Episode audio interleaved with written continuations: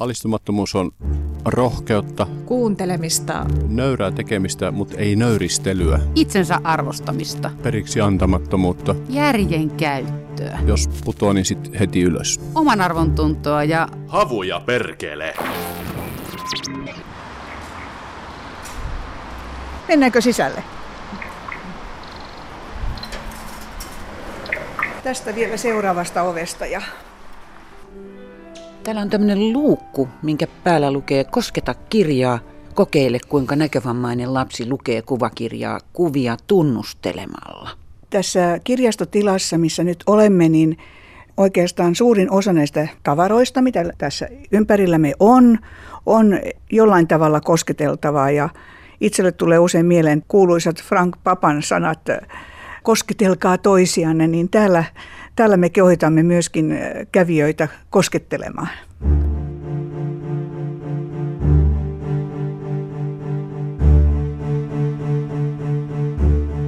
Tervetuloa Pikkuseliaan. Tämä on meidän kirjaston lapsille tarkoitettu kirjaston urkkaus ja täällä löytyy, tässä on toista. Jos minä soittaisin sinulle tämmöisen pienen toivomuslaulun tähän alkuun. Nyt laitat silmät kiinni ja ajattelet jotain mukavaa asiaa, joka toivoisit, että se toteutuu. Sopii. Tässä on taikaa. Hetkinen, mä tiedän käteni tämmöiseen lokeroon nyt. Mitä täällä? Tupsu löytyy ainakin. Haluatko, että katsomme tämän kirjan sivun nyt ihan näin näkevänä? Tämä on nimittäin on vaikeata meille näkeville löytää kuvista näitä asioita, joita tässä tämä kirjan tekijä on kuvannut. Katsotaanpas. Ahaa, tää on siis Kuka lohduttaisi nyytiä? Niinpä. Ja täällä tämä nyyti onkin sitten, oli putkahtanut tuonne, nyt nyyti on sängyssä. Eli tästä alkaa tämä tarina. Teksti on aina tässä kirjan vasemmalla puolella ja tästä lapsi voi ottaa tämän pienen nyyti, paina nyytin vatsaa. Nyyti vinkuu. Nyyti vinkuu. Ja tuota, nyyti lähtee sitten seikkailemaan tänne seuraavalle sivulle. Nämä on sitten hemuleita.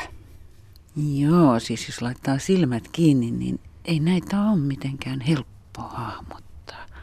Ei, sen takia teksti täytyy tukea aina koskettelukirjassa kuvia. Muuten näitä olisi hirveän hankala itse tietää, että tässä on kysymys muumikirjasta. Sen jälkeen, kun on saanut selville, että nämä on hemuleita, niin sittenhän on varmaan ihan helppo tietää. Ai nämä onkin hemuleita. Mitenkä sitten näkövammainen lapsi, niin onko hänellä herkemmät sormet? No totta kai, koska suurin osa näistä näkövammaisista lapsista, jotka ovat erittäin heikkonäköisiä tai sokeita, eivät ole siis nähneet kuvia eivätkä kuvakirjoja. Nämä ovat heidän kuvakirjojaan. Ja todellakin tällaiset vähän vaikeammatkin sadut, joissa on ehkä voi sanoa abstraktia hahmoja, niin tuo teksti tukee sitä ja sitten vanhemmat voivat ohjata lasta myöskin tai siellä päiväkodissa asettamalla lapsen käden oikeaan kohtaan niin, että löydetään sitten esimerkiksi nuo hemuleiden korvat ja silmät ja näin poispäin. Mutta tämä nyt ei ole helpommasta päästä tämä kirja, mitä me nyt tutkimme. Kukaan hän ei ole näkevänä koskettanut pahemmin kuuta. Me tiedämme, että kuu on taivaalla ja sitten se voi olla sirppinä siellä. Tällainen kuu tässä on erittäin vaikea näkövammaiselle lapselle. Tai jos tässä olisi aurinko, sellainen vain pyöreä pallo. Mutta meillähän on tapana kuvata näkeville näitä asioita ja sitten ne kuvataan myöskin tänne sitten näkövammaisellekin. Mutta uskoisin, että täälläkin tekstissä löytyy sitten tuo kuu, ja jos se ei löydy, niin sitten se on pieni miinus. Mutta sitten täällä näköjään on kuusirppi, loistaa tässä meren yläpuolella, ja mikäs täällä, oi täällä on rantakiviä, vähän kahisevia täällä. Ja tekstissäkin lukee kirkas kuutamokin kai, eli tämä on aivan perfect tämä sivu. Aa, täällä onkin tätä Sivujen välissä vähän hiekkaa ja näin, että voi, voi kuulostella, minkälaista aallot oikeastaan olisi.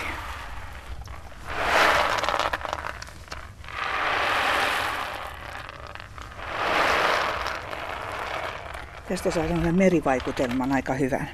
Näin radiotoimittajana ihan hurmaantuu tästä äänimaailmasta, mikä näistä kirjoista löytyy.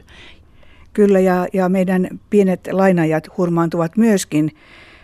Usein toivotaan kirjoja, joissa on erilaisia ääniä, ja siinä todellakaan ei tarkoiteta, että tämä tarina olisi luettu äänitteelle, vaan että olisi joku, kuten tässä nyytissä on tämä pieni, voisin ottaa tähän mukaan tällaisen satutunnella käyttävän meriäänen, jossa tällaiset pienet kuulat liikkuvat tällaisessa pyöreässä boksissa. Ja siitä saadaan samalla tavalla aikaan tuo ääni, kun on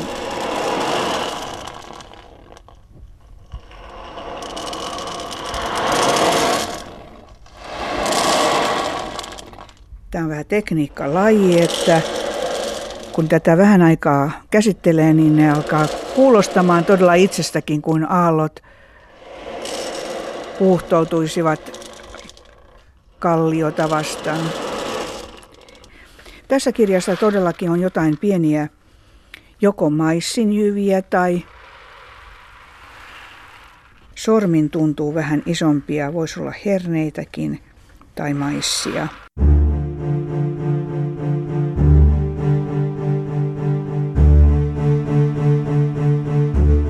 Tätä koko pientä tilaa kiertää koskettelukirjojen rivistö. Millaiset on ne peruskriteerit, millä määritetään hyvä koskettelukirja?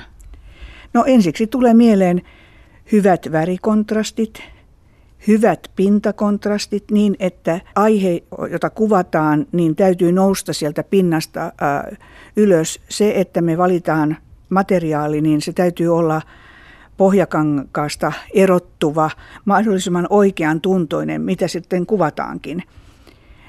Ja monta kertaa tällaiset, mm, se on ihan luonnollista, että monella, monella tulee mieleen, että kaunis kukkakangas, niin tästä tehdäänkin vaikka niitty tuohon kirjaan, mutta eihän lapsi näe niitä kukkia, mitä siinä kankaassa on. Eli se on, meille näkeville se näyttää mukavalta vaan silloin kun kuvataan esimerkiksi vaikka kukkaniittyä, niin tehdään yksi, kaksi, kolme erillistä pientä kukkaa ja se kuvaa sitä niittyä. Kerro koskettelukirjan historiasta vähän sen. Ensimmäiset koskettelukirjat äh, saimme tänne Seljakirjastoon vuonna 1984. Se oli Wetterhovin käsityöopettajaopistossa, mikä se oli silloin nimeltään nykyinen Hämeen ammattiopisto – Sieltä otti opettaja yhteyttä kirjastoon ja kysyi, minkälainen on hyvä kolmiulotteinen kuva näkövammaiselle lapselle. Meillä oli silloin jo tehty tällaisia muovikohokuvia oppikirjoihin, mutta oikeastaan ei ollut satukirjoja, missä olisi ollut kuvia. Mun tietääkseni ei ollut. Eli täältä Koulusta otettiin yhteyttä ja meiltä kirjastosta lähti sitten tuotantopuolelta Auli Mäntylä Hämeenlinnaan ja seuraavana vuonna meille sitten lahjoitettiin 16 teosta. Ne kaikki eivät olleet kirjoja. Täällä koulussa oli oppilaat tehneet lopputyönä myöskin pelejä.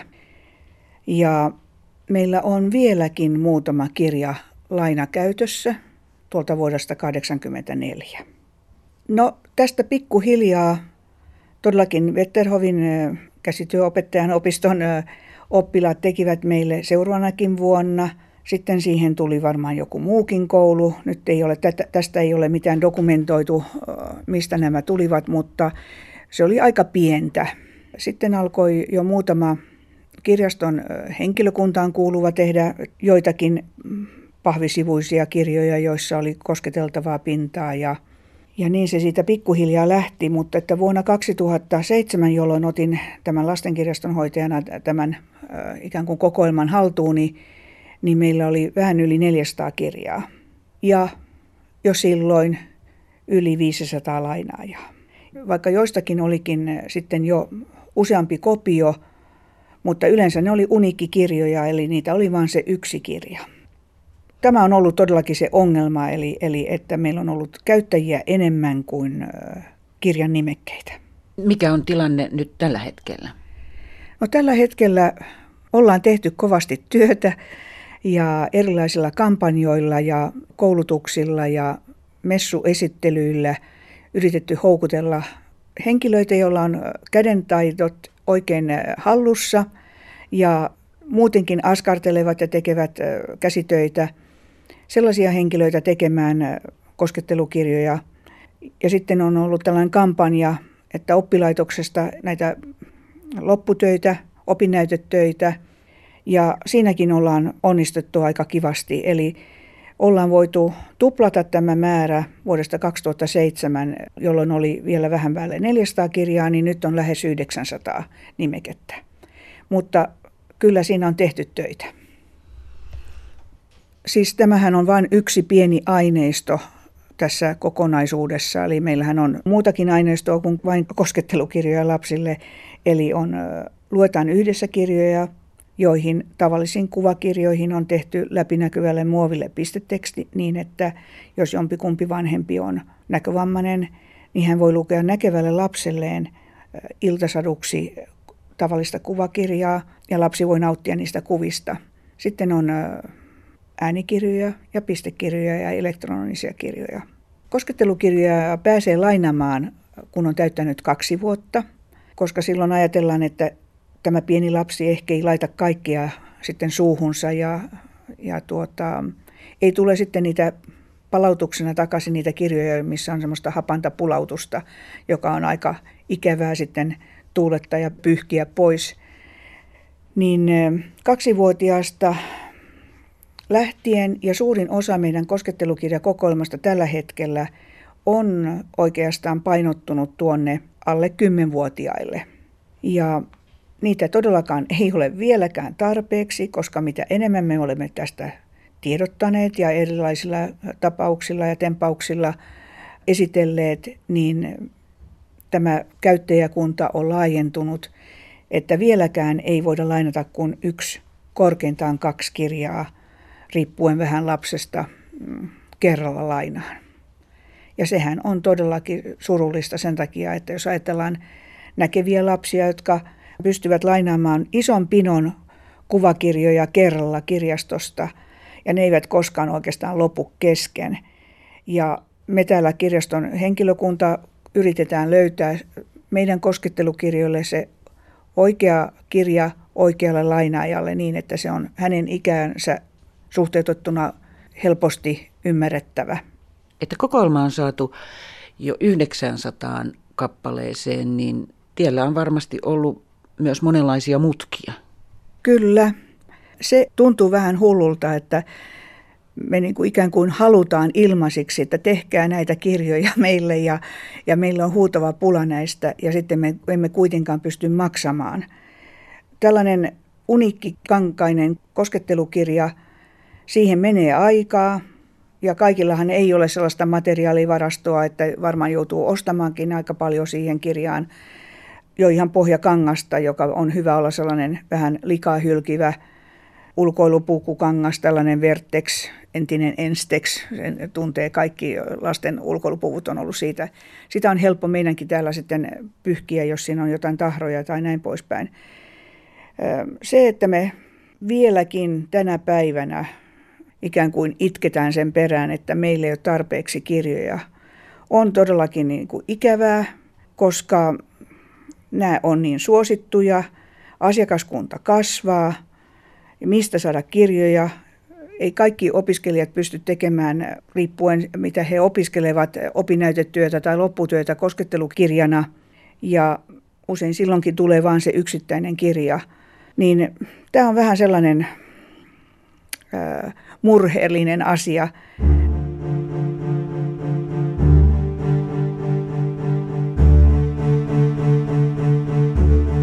Tässä oli muutama vuosi 2000-luvun alusta. Suomikin oli mukana, eli meidän Seljakirjasto oli tässä taktusorganisaatiossa ja on yhä edelleenkin mukana, mutta meillä oli tämä noin kahdeksan vuotta pystyimme saamaan näistä kansainvälisistä koskettelukirjakilpailun palkituista kirjoista EU-rahoituksella tämmöisiä alle 20 maksoi yksi kopio. Ne oli tällaisia pahvisivuisia, usein niissä oli tällainen kierreselkä. Ja ne on ollut yllättävän kyllä kestäviä ja siellä on erilaisia materiaaleja, että ne ei ole yhtään sinänsä huonoja. Mutta se valtava paperisota tässä, mikä oli tässä EU-rahoituksessa, niin, niin, niin eh, kaikki maat, meitä on kahdeksan maata ollut siinä tässä eurooppalaisessa oikeastaan koskettelukirjakilpailussa. Tämä paperisota, mitä, mitä tämä aiheutti niin kuin kirjaston hoitajalle, se oli suhteetonta. Siinä olisi pitänyt olla joku muu instanssi, joka olisi tehnyt koko sen homman. Eli, eli se vei niin ison ajan työstä tämä kaikkien papereiden täyttäminen. Ja se ei ollut vain minun mielipiteeni, vaan se oli myöskin muiden Euroopan maiden edustajien mielipide, että emme ano enää lisää. Ranska olisi mielellään halunnut vielä. Ja sen jälkeen tämä kilpailu on jatkunut kansainvälisenä kilpailuna avoimena kaikille, jotka ovat halunneet tehdä, tehdä tämmöisen sopimuksen tämän taktusorganisaation kanssa, ovat voineet osallistua kilpailuun ja lähettää sinne viisi kirjaa per maa. Mutta nyt olemme semmoisessa taitekohdassa tässä, eli miksi järjestää vain kilpailua, jos ei ole mitään tuotantoa, millä tavalla äm, saada lisää kuhunkin maahan näitä koskettelukirjoja.